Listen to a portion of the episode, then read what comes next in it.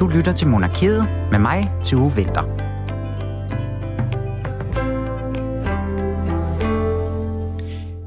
I Danmark der er vi meget optaget af, at vores moderne kongehus ingen reel magt har. Det betyder, at de er meget nemmere at holde af, og vi kan se dem som joviale kransekagefigurer, der ikke blander sig i politik eller lægger regler og love ned over hovedet på alle os undersåtter. Måske er det rigtigt, at de ingen reelt politisk magt har. Til gengæld så er de bedste venner og kollegaer med nogle af rigets mest magtfulde mennesker. Så i denne her uges udgave af Monarkiet, der skal vi snakke om, hvad det er for en slags magt, kongehuset trods alt har. Øh, og det kan måske godt være en størrelse, der kan være lidt svær at tage og føle på, så vi får hjælp af forsker Christoph Ellersgaard, der kommer. Og han øh, har forsket og skrevet bøger om magt og magteliten. Og øh, uden at øh, afsløre for meget, så kan jeg godt sige, at kongehuset er en del af den her magtelite. Jeg hedder som sagt Tue Vinter, og du lytter til Monarkiet.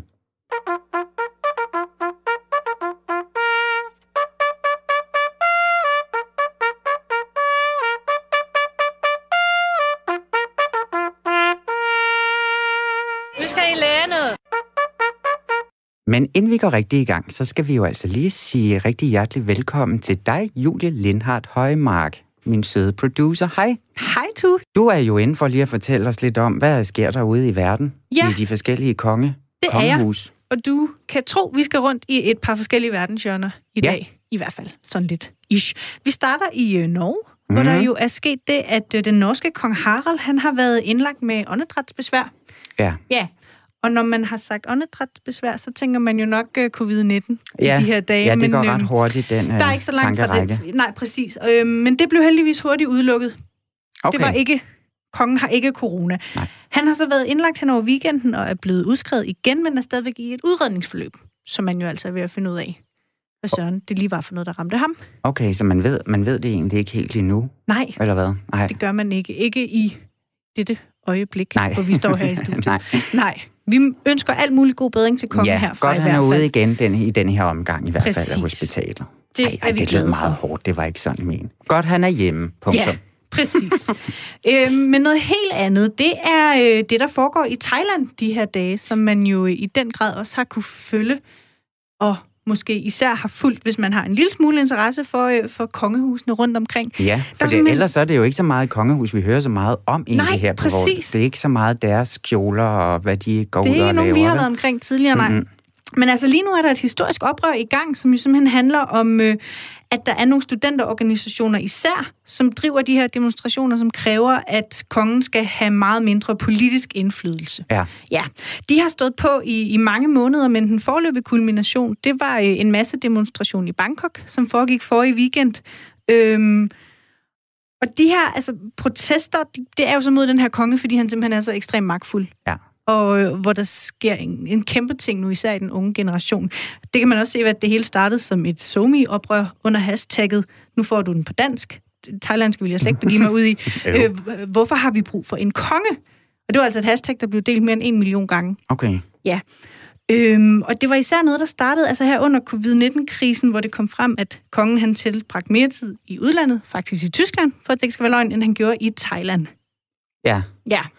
Og man kan jo så sige, at det, det, det er jo en, en lidt øh, større sag, men det, det grundlæggende handler om, det er, at de her demonstranter stiller tre krav, hvor et af dem går meget konkret på, at der skal ske en forfatningsmæssig ændring, som begrænser kongens magt. Lige nu har folket sådan set ikke nogen mulighed for at, øh, at kontrollere kongen, som vi jo for eksempel har i Danmark, fordi vi har en grundlov, og skal jeg skynde mig at sige, i alle mulige henseender en helt anden form for, øh, for konge, Ja. øh, hvad skal man sige, kongehus i Danmark, end de har i Thailand.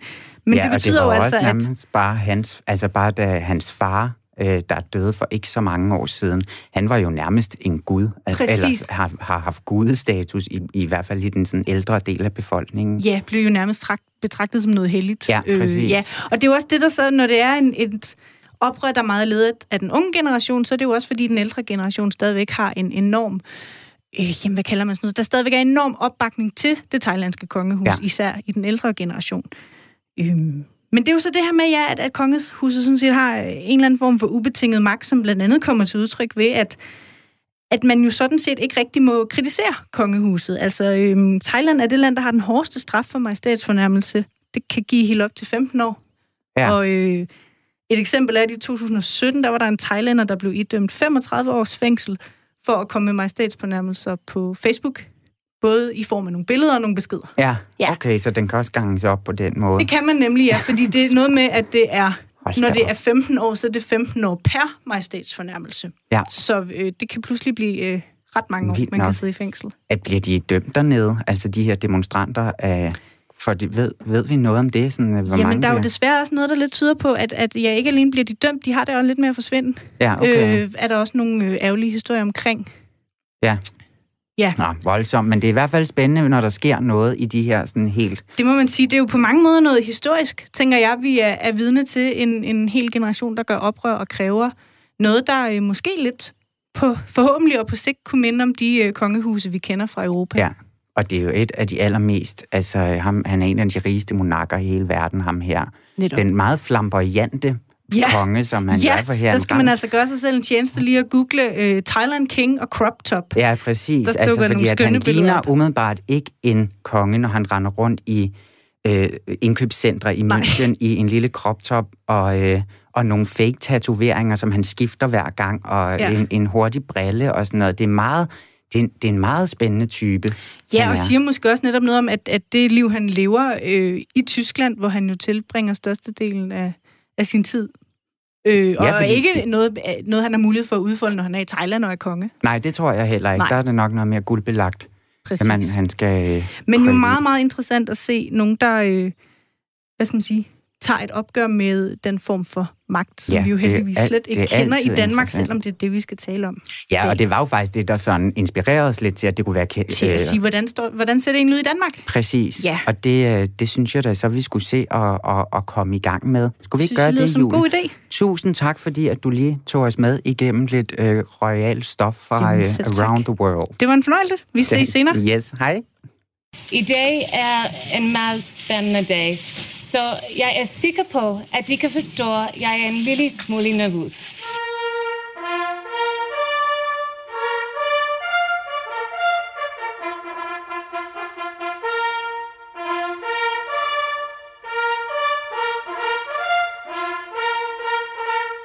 Ja, og nu kan jeg så byde velkommen til aftens gæst, Christoph Ellersgaard. Velkommen til programmet. Og jeg skal lige huske også at tænde for din øh, mikrofon, så kan vi også høre dig. Det Velkommen til. Hej. Tak. så var du igennem. Du er forsker på CBS, og du har forsket i magt og elite. Øh, sådan generelt skrevet flere bøger om emnet, og det er jo derfor, at vi har heddet dig ind i dag, for ligesom at snakke om øh, kongehusets magt her.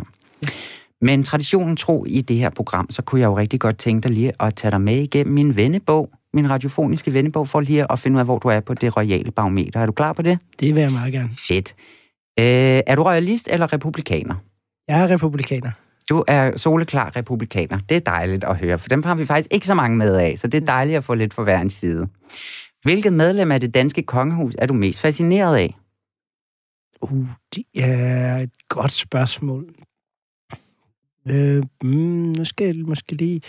Altså sådan forskningsmæssigt fascineret. Ja, det kunne det sagtens være, Så, jo, så ikke? tror jeg måske, det sådan lige nu, det mest spændende er måske... Altså, enten kronprinsen eller, eller kronprinsessen Mary, fordi de ligesom er i gang med at opbygge sådan deres roller og netværk stadig. Øhm, så på den måde er de måske de mest øh, spændende. Sådan fra dit synspunkt, for din arbejdsmæssige... Øh, Ja, man kan også også. det måske det er lidt spændende selvfølgelig også med Joachim, fordi nu skal han ligesom finde ud af, når han er lidt på vej ud af det på en eller anden måde, og så få en anden rolle. ja, Øh, så, så, så, så på den måde synes jeg, at de, de, de er spændende og, øh, og, øh, at kigge på, fordi der på en eller anden måde er noget til forhandling. ja. Jamen, jeg tror også, vi vender tilbage øh, til dem Ja. løbende i løbet af aftenen. Men så, øh, hvilken, øh, eller hvilket medlem af kongehuset vil du helst ende på en øde ø med? Mm, det er også et godt spørgsmål. Ej, men tak skal du have. ja, øh, det er mest fordi, jeg, jeg tror i virkeligheden, jeg har, altså, øh, jeg tror i virkeligheden, øh, hvad man siger, kronprinsesse Mary har jo altså også, har blandt andet været ude og høre os på et tidspunkt ja. fortælle noget til, til et årsarrangement i Kvinfo omkring køn og magt og så videre. Så det tror jeg, vi kunne få nogle, nogle spændende samtaler om. Ja, ja, fedt. Hvis nu du var regent, hvad ville du så gerne huskes for? Øh, altså, man skal jo sørge for at holde nogle gode fester, ja. tænker jeg. Øh, Men det kan man da også komme øh, lidt i problemer ja. med. Ellers så tænker jeg jo, at, at det i virkeligheden det vigtigste, man kan gøre, når man har en magtposition, det er jo at prøve at, hvad man siger, at gøre sig selv overflødig. Så, øh, så, så hvis jeg var regent, ville jeg måske gerne huskes for at være den, der øh, fandt en god måde og, og hvad man siger, og, og afslutte øh, konge, øh, hvad man siger, kongehuset på. Ja, det øhm, kunne være spændende. Også fordi det er jo, hvad man siger, det kommer måske også ind på at sige, det er jo en, kongehuset udfylder jo også en vigtig funktion, så på en eller anden måde kan man ikke bare nedlægge sig selv fra dag til dag. Man skal jo også ligesom sørge for, at det, der kommer i stedet for, faktisk er bedre. Ja. Hvordan øh, kan, hvordan kan det være, at du vil nedlægge det, hvis nu du, du havde muligheden?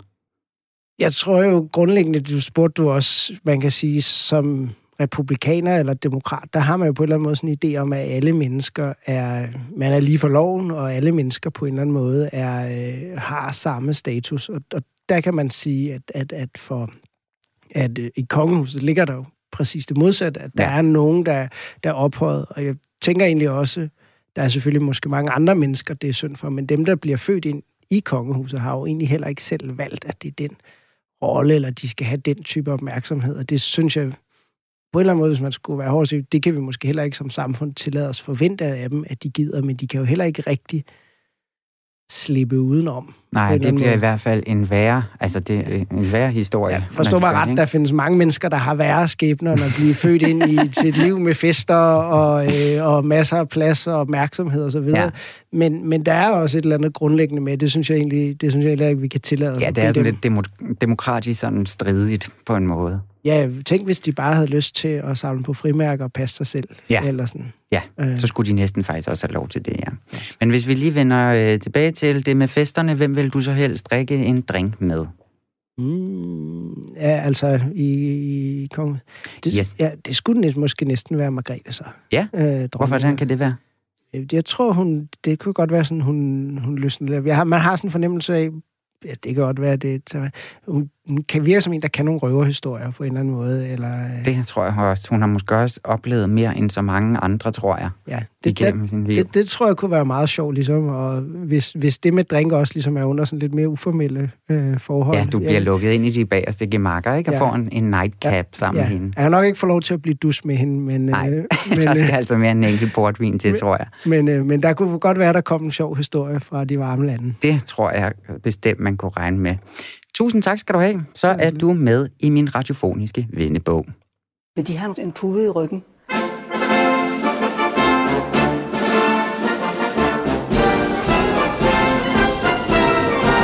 Hvis de vil, så har jeg sagtens lånt dem en pude. Åh, oh, det vil jeg vældig gerne have. Øh, hvor er mine møbler blevet? Nej. Jeg men tror, deres majestæt, det er meget nødt til at sidde på en pude. Hvis jamen, det er bestemt ikke Og det er til ryggen, vi jeg tænker. simpelthen for... Oh, tusind tak. Jeg synes, det kunne, jeg kunne se, at de følte dem lidt langt tilbage. Det er rigtigt nok, øh, men jeg troede, jeg skulle sidde på en pude. Det nej, nej, nej, nej, nej, nej, nej.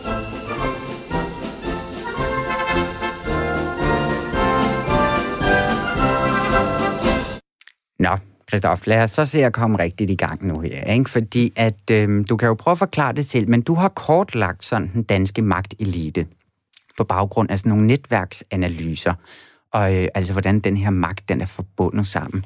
Kan du ikke lige prøve at starte med at forklare, hvad, hvad er magt?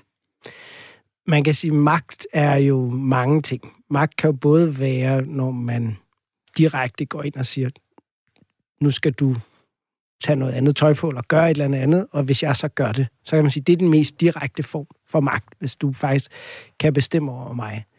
Nogle gange kan magt jo også være, at man for eksempel er i stand til at sørge for, at vi aldrig kommer til at diskutere noget. Altså sådan så, at man kan sige, hvis, vi aldrig, hvis det er mig, der plejer at tage opvasken derhjemme, og øh, det ikke er til debat, jamen så kan man sige, så bliver jeg ved med, og øh, hvad man siger, så er man også underlagt mm. en eller anden form for magt. Man kan selvfølgelig også, det kender alle, der har børn, på en eller anden måde bruge sin magt til at manipulere nogen, sådan, så de tror noget andet, eller gør noget andet. Det vil sige, at man har en eller anden form for dagsordenssættende magt, eller kan på en eller anden måde styre også, hvad der... Øh, både hvad vi diskuterer og hvad vi tænker om tingene. Så kan man sige, så er der jo også den, den sidste form for magt, eller, øh, som, eller en fjerde form for magt i hvert fald, som kan være det her med, at man har en rolle eller en plads i samfundet, som gør, at folk lytter til en, øh, og som gør, at man er respekteret, fordi der er nogle institutioner, der bakker op om en. Det er noget af det, man kalder sådan positionel magt. Så, så der findes, hvad man siger, alle mulige forskellige øh, former for magt. Mm. Noget af det, vi arbejder med i vores forskning, det er altså det, der er lidt sjovt, det er dem, der har de her forskellige former for magt. At det, der meget tit sker, det er, at de på en eller anden måde tiltrækker hinanden i netværk. Når man har magt, bliver det interessant at snakke med andre, der har magt, og også andre, der har andre former for magt. Så det er derfor, vi interesserer os for de her magtnetværk. Ja, så hvordan får man dem defineret? Altså det har I så gjort ved at, at kortlægge dem ja. på en måde. Ja, fordi der er alle de her former for magt, og vi også tit i Danmark diskuterer, hvem der bestemmer, så tænkte vi, nu vil vi prøve ligesom at gå systematisk til værks, og så gik vi faktisk ud og fandt mere end 5.000 forskellige fora. Det kunne være alt lige fra sådan noget som jamen, bestyrelsen i de største virksomheder som AP Møller Mærsk, det kunne være regeringen, det kunne være noget som det økonomiske råd, der rådgiver politikerne. Det kunne også være fordi vi ligesom gik efter alle steder kunne være. Det kunne også være, hvem der sad i bestyrelsen for dronningens jagtejendom mm. i Trænskov, eller, og det kunne også for eksempel være, hvem der kommer til statsbesøg, når øh, kongehuset øh, afholder det, hvem der kommer til nytårstafel osv. Så, videre. så alle mulige forskellige steder, hvor magtfulde folk mødes, tog vi med foreninger, hovedbestyrelsen i Dansk Industri og i LO og så videre. Så alt muligt forskelligt øh, har vi ligesom taget med. Og så kan man sige, at noget af det er ikke nødvendigvis så vigtigt. Vi har også kattens værn med, fordi ja. de, har, de har høringsret, så de dukker op i vores database. Men, men det er ikke kattedamerne, der sidder på, på magten De har ikke den der øh, tilsti, hvad hedder sådan noget, øh, den usagte magt, hvor de manipulerer nedefra. I hvert fald så bliver de ikke inviteret ind i nogle andre netværk, men, men det vi så gjorde, det var, at vi tog de her 5.000 forskellige forer, hvor der var næsten 40.000 mennesker, og så sagde vi, hvem er det, der mødes mest på kryds og tværs? Kan vi på en eller anden måde finde kernen i det her netværk? Ja. Dem, som ligesom er uomgængelige, dem, som bliver inviteret flest gange. Øhm, og når vi gør det, vi har faktisk gjort det to gange, øh, så finder vi cirka 400 mennesker, okay. som ligesom er inde i kernen af det her netværk. Og det er så dem, vi kalder magteliten. Er det så dem, som man så siger, det er dem, der styrer landet? Kan man sige det så... Øh Ja, man kan sige, det er i hvert fald dem, som hvis de bliver enige om noget, så tegner de retningen okay. for landet. Altså det, det, hvad man siger, det er de steder, og igen, så, så, så når vi sådan kigger på, hvem der er der, jamen, så sidder statsministeren der, og lederne af oppositionspartierne sidder der, øh, hvad hedder det, departementcheferne sidder der, direktøren i de store virksomheder, så sidder der de øh, lederne af de store interesseorganisationer, sidder der, øh, rektorerne på universiteterne øh, sidder der. Og så sidder kongehuset altså også. Ja, fordi at de er jo med, som jeg også afslørede til at starte med. Øhm, men hvad er, det for en, hvad er det for en magt, som de har? Ja, de kan, kan man, det kan man sige, det er jo også noget af det, det sjove ved at være forsker, når man gør sådan noget. Så var kongehuset jo ligesom med, og vi kunne se, at det var, det var vigtigt. Så blev vi også nødt til ligesom at ja, prøve at stille os det spørgsmål. Øh, og, og jeg tror, der er to grunde til, at, at kongehuset er med især. Øh, og, den, og de hænger selvfølgelig sammen. Men den første er, at, at de, nogle af de arrangementer, kongehuset afholder, er sådan et slags neutralt fælles mødested for resten af eliten. Så når der er øh, nytårstafel, når der er, øh, hvad hedder det, når der er udenlandsk besøg, jamen så kom, er det spidsen af faktisk mange af de andre af de sektorer, jeg lige nævnte, der dukker op. Mm. Så på den måde, så bliver de et af de steder, hvor man kan mødes på tværs. Det var den ene ting. Under enevælden, der var en hofjærmester en person, som hjalp til ved de kongelige jagter, og i dag, der er det en ærestitel, og en hofjærmester har ikke hoftjeneste modsat for eksempel en kammerherre. Titlen den øh, uddeles af dronningen til udvalgte godsejere, både mænd og kvinder, og til en kongelig jægermester, som leder kongehusets officielle jagter, som også er dem, man kalder for kongejagter. I de her jagter, der deltager der blandt andet repræsentanter fra regionen, som jagten den afholdes i, og folk fra erhvervslivet. Der udnævnes to hofjærmester ad gangen, som regel den 1. januar og på dronningens fødselsdag i april, og der er i dag cirka 50, der bærer titlen. Det var den ene ting. Og den anden ting er også, øh, at gode relationer til kongehuset lader til at betyde meget for mange af de her mennesker. Så der er mange af dem, der, når man kigger på, når de er beskrevet, for eksempel i det, der Kraksblå Bog, eller, eller andet, så gør de opmærksom på de kongelige titler, mm. de har fået, hvis de har fået et, et ridderkors eller lignende. Så på den måde, så kan man sige, det at blive inviteret, og det at få denne her anerkendelse, måske endda at blive kammerherre for eksempel, det er også noget, øh, som betyder noget. Ja. Hvem finder vi på den her liste over de 400? Ja, altså... Cirka 400 mennesker. Ja, altså øh, fra kongehuset eller ja. i det hele taget? Nej, vi tager dem fra en Ja, ja. ja men Nej, bare fra kongehuset. I, I kongehuset, jamen der var det, hvad hedder det, øhm, det var dronningen. Ja. Og mens han stadig levede, var det øh, prinsgemalen, altså Henrik. Øh, så var det øh, Frederik, kronprinsesse Mary, Joachim, øh, og, øh, og så var der jo også øh, i begge år for eksempel hofmarskallen, som nåede at blive skiftet ud, og jeg mener også, at øh, kronprinsparets hofchef var med. Så der er også sådan et par nøglepersoner omkring øh, hoffet, som jo også ja. dukker op i nogle af de her sammenhæng. Man kunne også se, at, øh, at, at nogle af de her folk også bliver inviteret ind i andre sammenhænge, Øh, måske ikke fordi de er tæt på kongefamilien, men i hvert fald andre ting. Der var jo hele den her sag om, om Grundforsfond, der fik kronprins Frederiks øh, hofchef som bestyrelsesformand, ja. øh, hvor han så bagefter blev bedt om at trække sig, fordi det på en eller anden måde var, var måske, måske ikke helt forenligt Nej. med jobbet. Altså som, mens han stadig var øh, hofchef. Ja. ja. Ja, fordi bestyrelsesformand er jo ikke sådan en fuldtidsstilling. Det Nej. er jo sådan en, hvor man kommer og... Øh, men man er jo også ret aktiv i virksomheden på samme tidspunkt. Så, så, så, så sådan en række konge, kongefamilien er så en række, hvad man siger, deres nøglemedarbejdere omkring hoffet ja. er, er også med.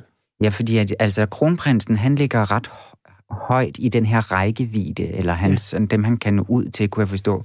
Øhm, han har en rækkevidde på 835 ja. personer.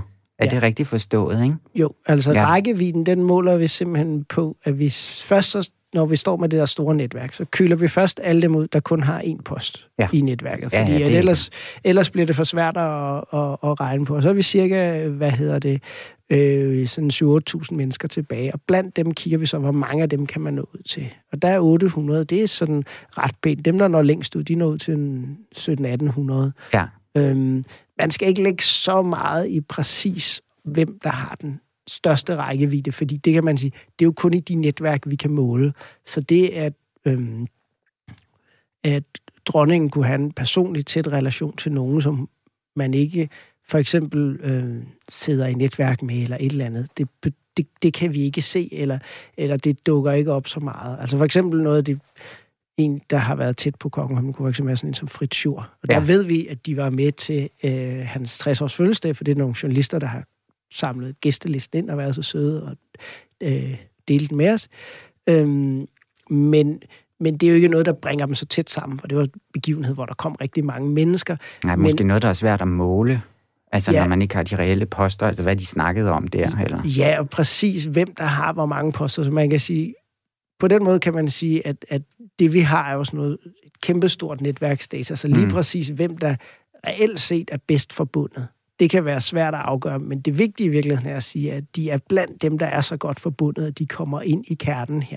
Ja. Så, så, så man kan sige, og, og det gør de sådan set rimelig sikkert, så man kan sige, grundlæggende kan man sige, at kongehuset hører med, når, når vi samler de vigtigste personer i Danmark, og dem, der er tættest forbundet, der hører øh, kongefamilien og nøglepersoner omkring hoffet i hvert fald med alle sammen.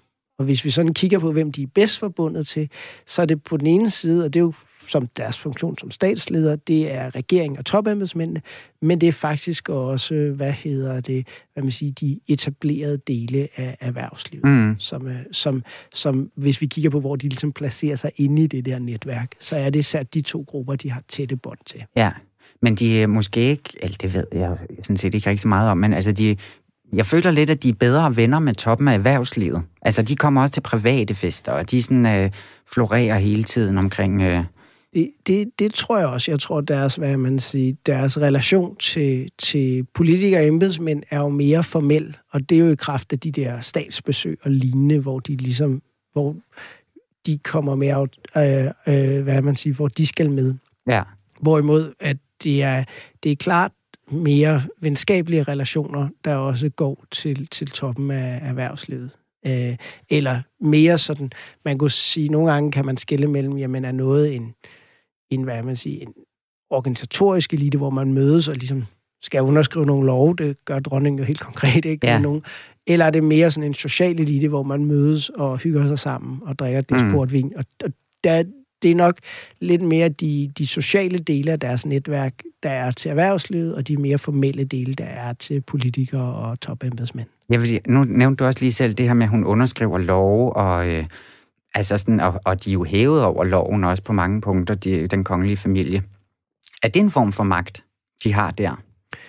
Det, det er jo, hvad man siger, helt formelt set, hvis vi sådan kigger på, på grundloven, nu er jeg jo, hvad man siger, sociolog, så jeg er jo ikke jura-ekspert, Mm, nej. men, men, men helt formelt set, hvis vi kigger på grundloven, så er der jo en, en, en lang række, hvad man siger, særrettigheder, som kongehuset har, som jo selvfølgelig, hvad man siger, beskytter dem, øh, og vi har jo ikke lavet så voldsomt meget om i vores grundlov siden, øh, siden påskekrisen for eksempel i, Mhm. mm-hmm. i, i 1920. Så man kan sige, lige nu har vi jo også et system, hvor kongehuset egentlig formelt set har en magt, men de, kan, de bruger den ikke, og de vil nok også vide, at hvis de brugte den, så vil den forsvinde. Mm. Øh, så det er jo sådan en, sådan et, også sådan et klassisk magtspørgsmål, at der er forskel på, nogle gange kan man godt formelt set have ret til at gøre noget, men i praksis kan man ikke udnytte den magt. Så man kan sige, det at de, når vi kigger på vores grundlov, faktisk kan bestemme ret meget, betyder ikke så meget. Man kan jo også for eksempel sige, nu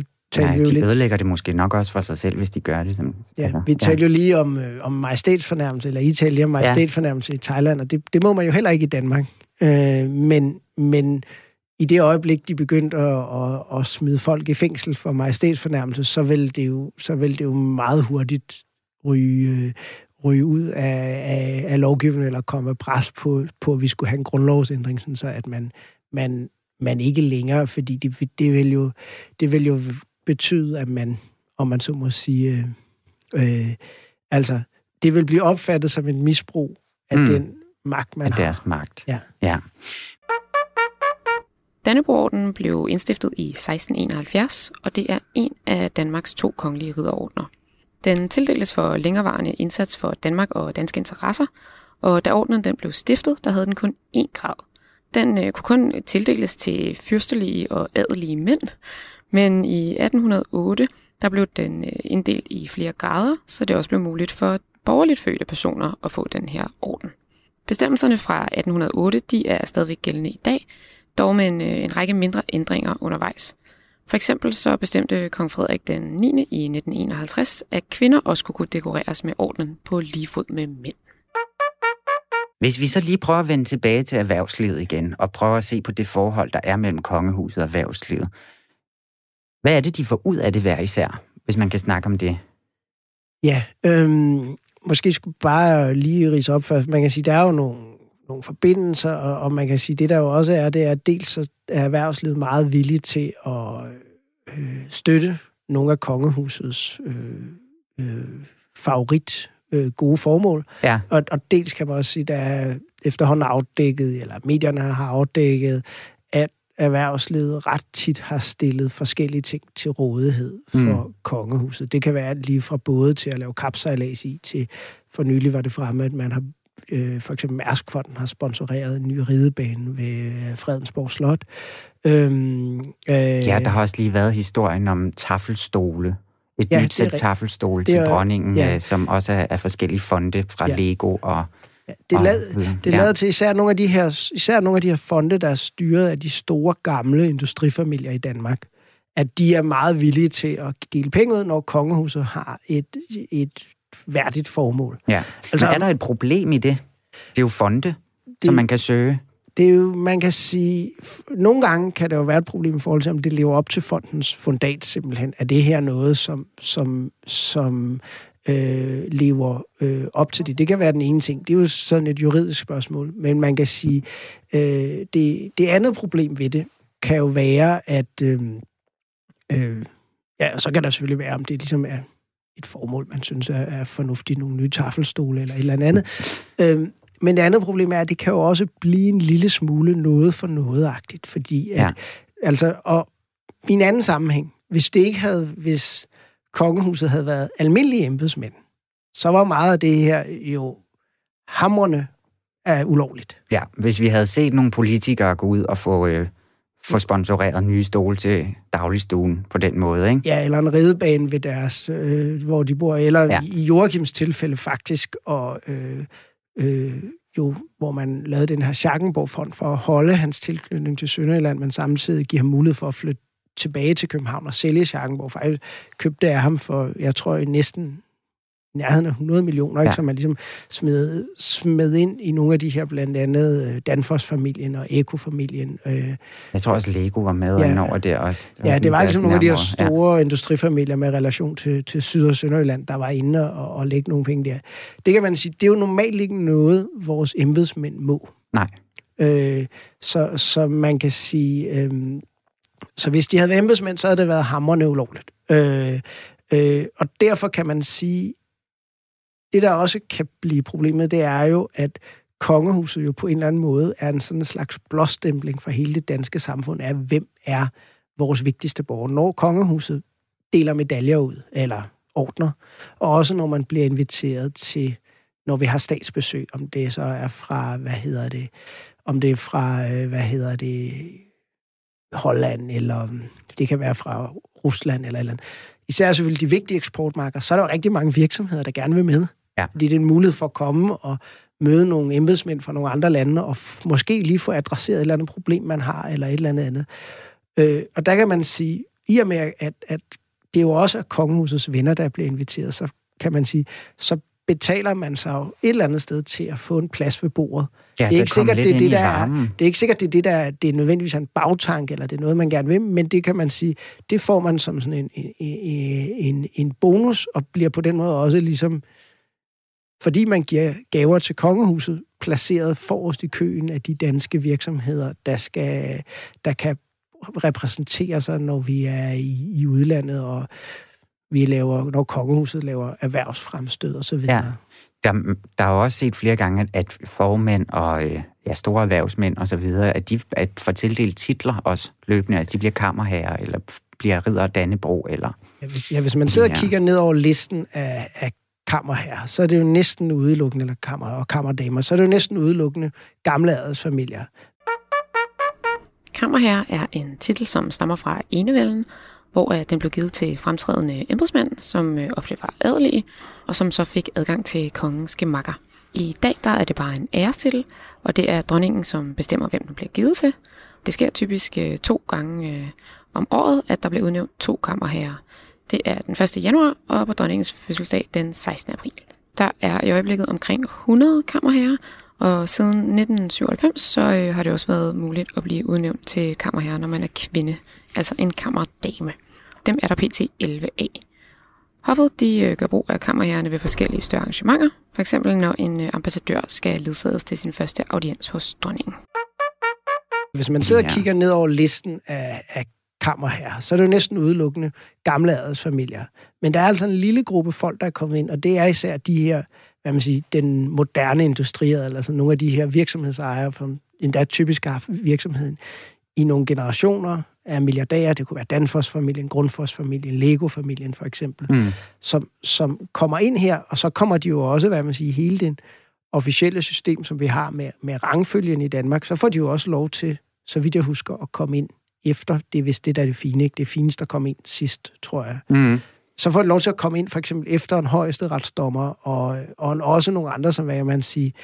Så, så rangfølgen, den kongehuset har, hvor man ligesom, der har man jo faktisk et forsøg på at inddele Danmark ligesom ja. fra de fineste til de mindst fine. Og der siger man jo, de her mennesker er rigtig fine, og, og der kan man sige, hvis det er så også er de mennesker, der giver kongehuset gave, så kunne man jo godt frygte, at det på en eller anden måde er med til at påvirke, hvordan den rangfølge bliver, hvem, ja. hvor man bliver placeret i den rangfølge. Det virker lidt, altså man kunne sådan måske snakke om, at det, det virker lidt som sådan nye grevskaber, eller den nye adel på en eller anden måde, der kommer ind, og jo højere... Øh... På mange måder bliver det jo en ny adel. Ja. Og det kan jo i virkeligheden også godt være lidt et problem for kongehuset, faktisk. Fordi i, øhm, i sociologforstand, så kan vi jo nogle gange tale om, det kongehuset giver adgang til den form for magt, eller den ressource, de giver adgang til.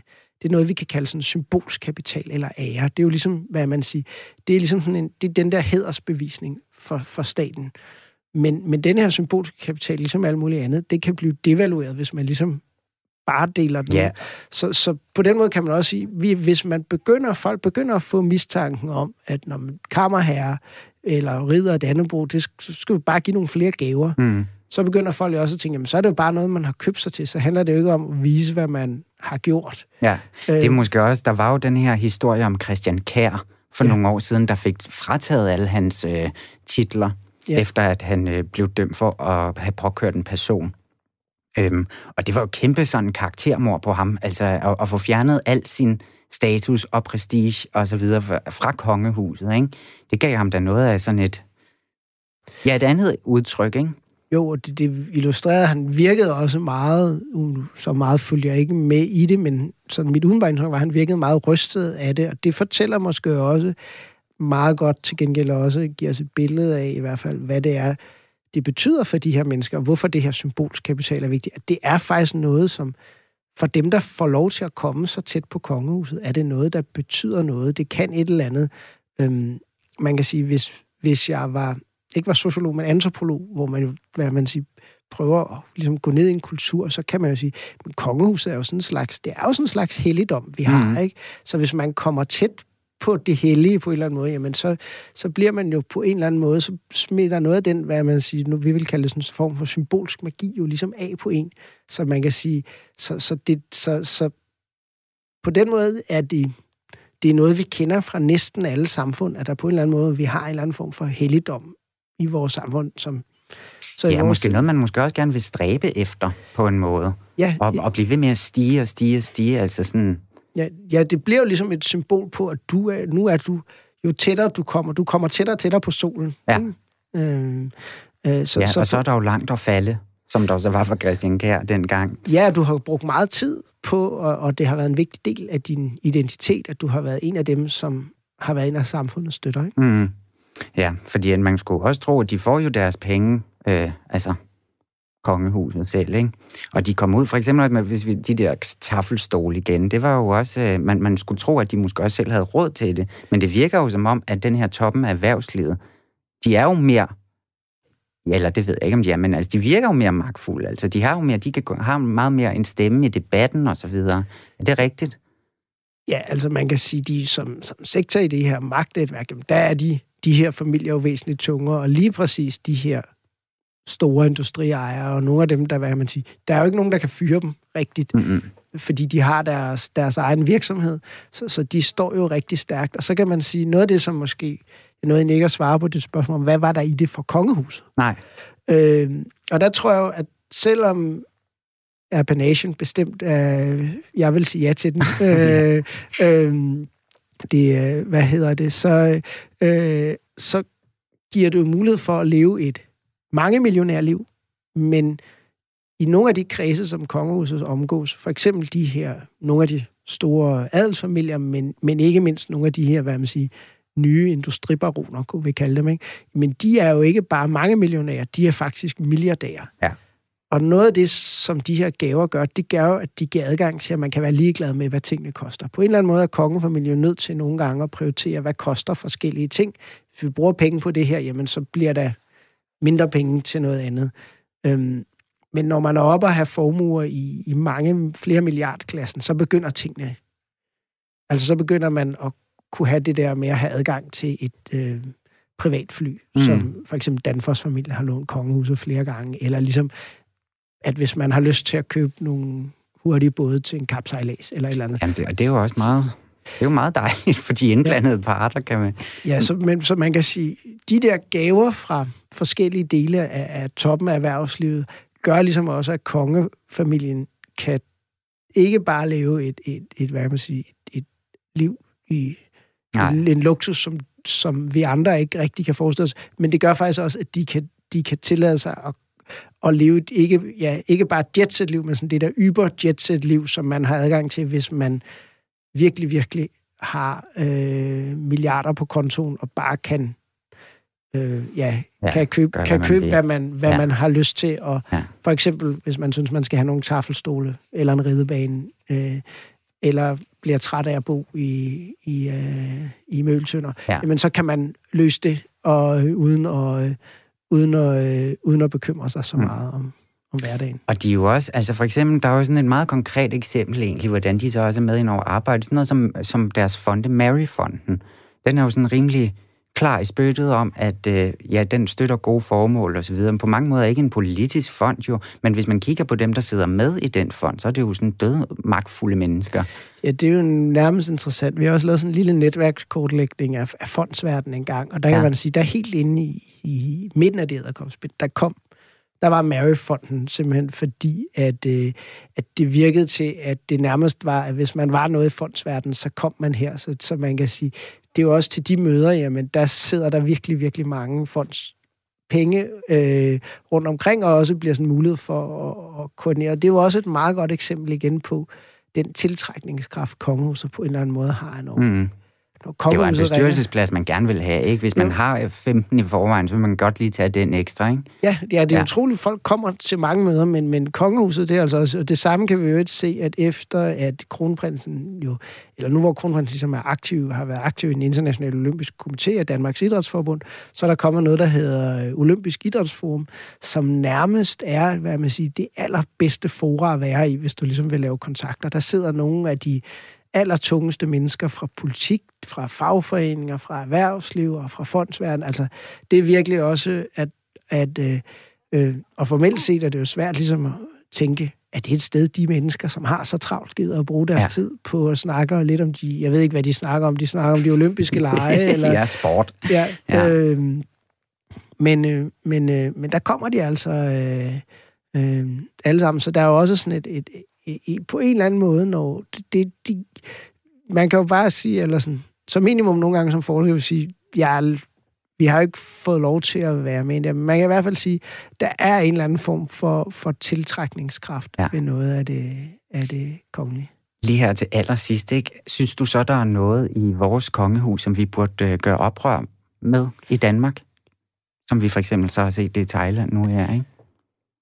Altså, ja, altså ved ja, deres magt Altså, jeg, jeg, som jeg tror, jeg lige sagde i starten, jeg synes jo, som, hvad man siger, at på en eller anden måde som demokrat, at det er jo egentlig mærkeligt, at vi har denne her inddeling i, at der er nogen, der har nogle andre rettigheder, og vi også forventer os noget andet af på, på, på godt og ondt. Så, så synes jeg egentlig, at vi skulle ja, sætte, dem, sætte dem fri til at få lov til at, at være, være øh, øh, helt almindelige mennesker. Øhm, øhm, øh, øh, og, og så kan man sige, så kan der være noget problematisk, synes jeg især i det her med, at, at, at vi sammenblander statens interesser og så kongefamiliens personlige øh, interesser.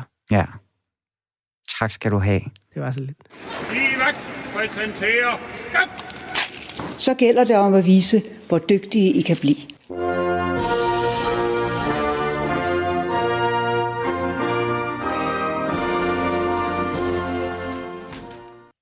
Så render Julie lige ind i studiet igen her, fordi at øh, jeg synes lige, vi skulle slutte aftens øh, tema af med også lige at quizze lidt i andre magtforhold, i andre kongehuse. Er I klar på det, begge to? Yes. Fedt. Så starter vi i Liechtenstein. Jeg, han hedder øh, Fyrst Hans Adam, den anden hedder han, og han er Europas rigeste monark med en formue på omkring 28 milliarder kroner. I 2003 der troede han med at forlade landet, hvis en folkeafstemning ikke faldt ud til, hans, øh, til det resultat, han gerne ville have. Men hvad var det, de skulle stemme om i Liechtenstein? Var det A. Tronfølgeloven, som på samme måde vi gjorde i 1953, altså at prinsesser de kunne blive monarker? Eller var det B. at øh, borgerne skulle stemme om, at den kongelige familie skulle kunne blive straffet på samme måde som resten af landet? Eller C at regeringen ville afskaffe den vetoret, fyrsten havde, hvis en folkeafstemning ikke faldt ud, som han ville have det.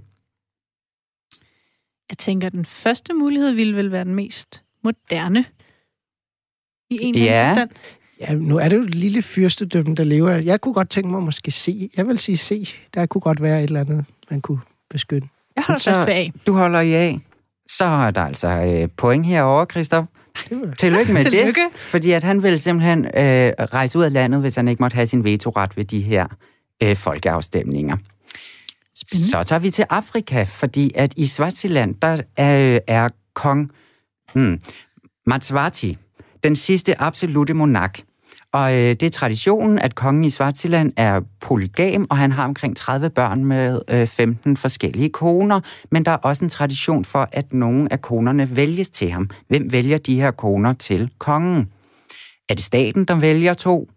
Er det folket, der stemmer om øh, et par koner? Eller er det kongens mor, der vælger et par af hustruerne? Jeg vil gerne sige se, for selvom jeg synes, det kunne være sådan lidt fedt tv-koncept, hvis folk havde stemt det. Ja. men, øh, Ej, der er et Den reality-program der. men, det, men, men det lyder lidt som sådan noget øh, klassisk øh, familieudveksling, at man også har nogen, der øh, i andre steder i familien, der sikrer sig, at man laver alliancer med andre familier. Ja.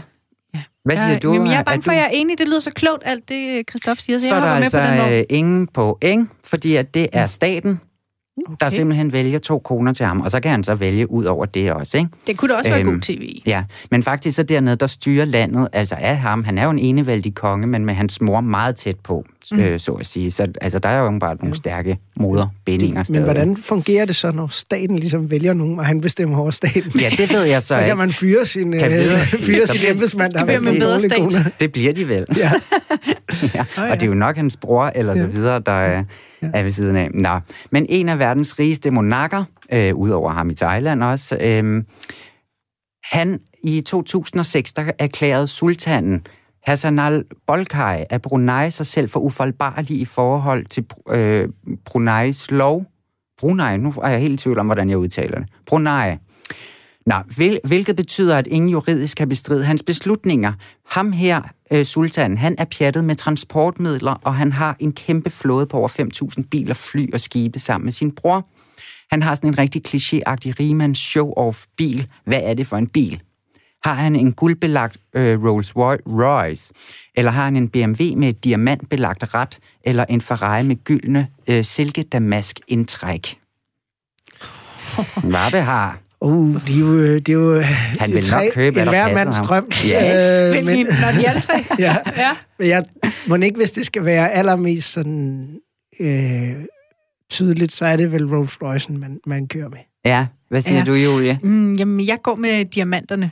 Du tager diamanterne. Ja, sådan Du skulle have diamantret. gået med guldet. Med en guldet. kæmpe stor Rolls Kæmpe. Royce fyldt med guld.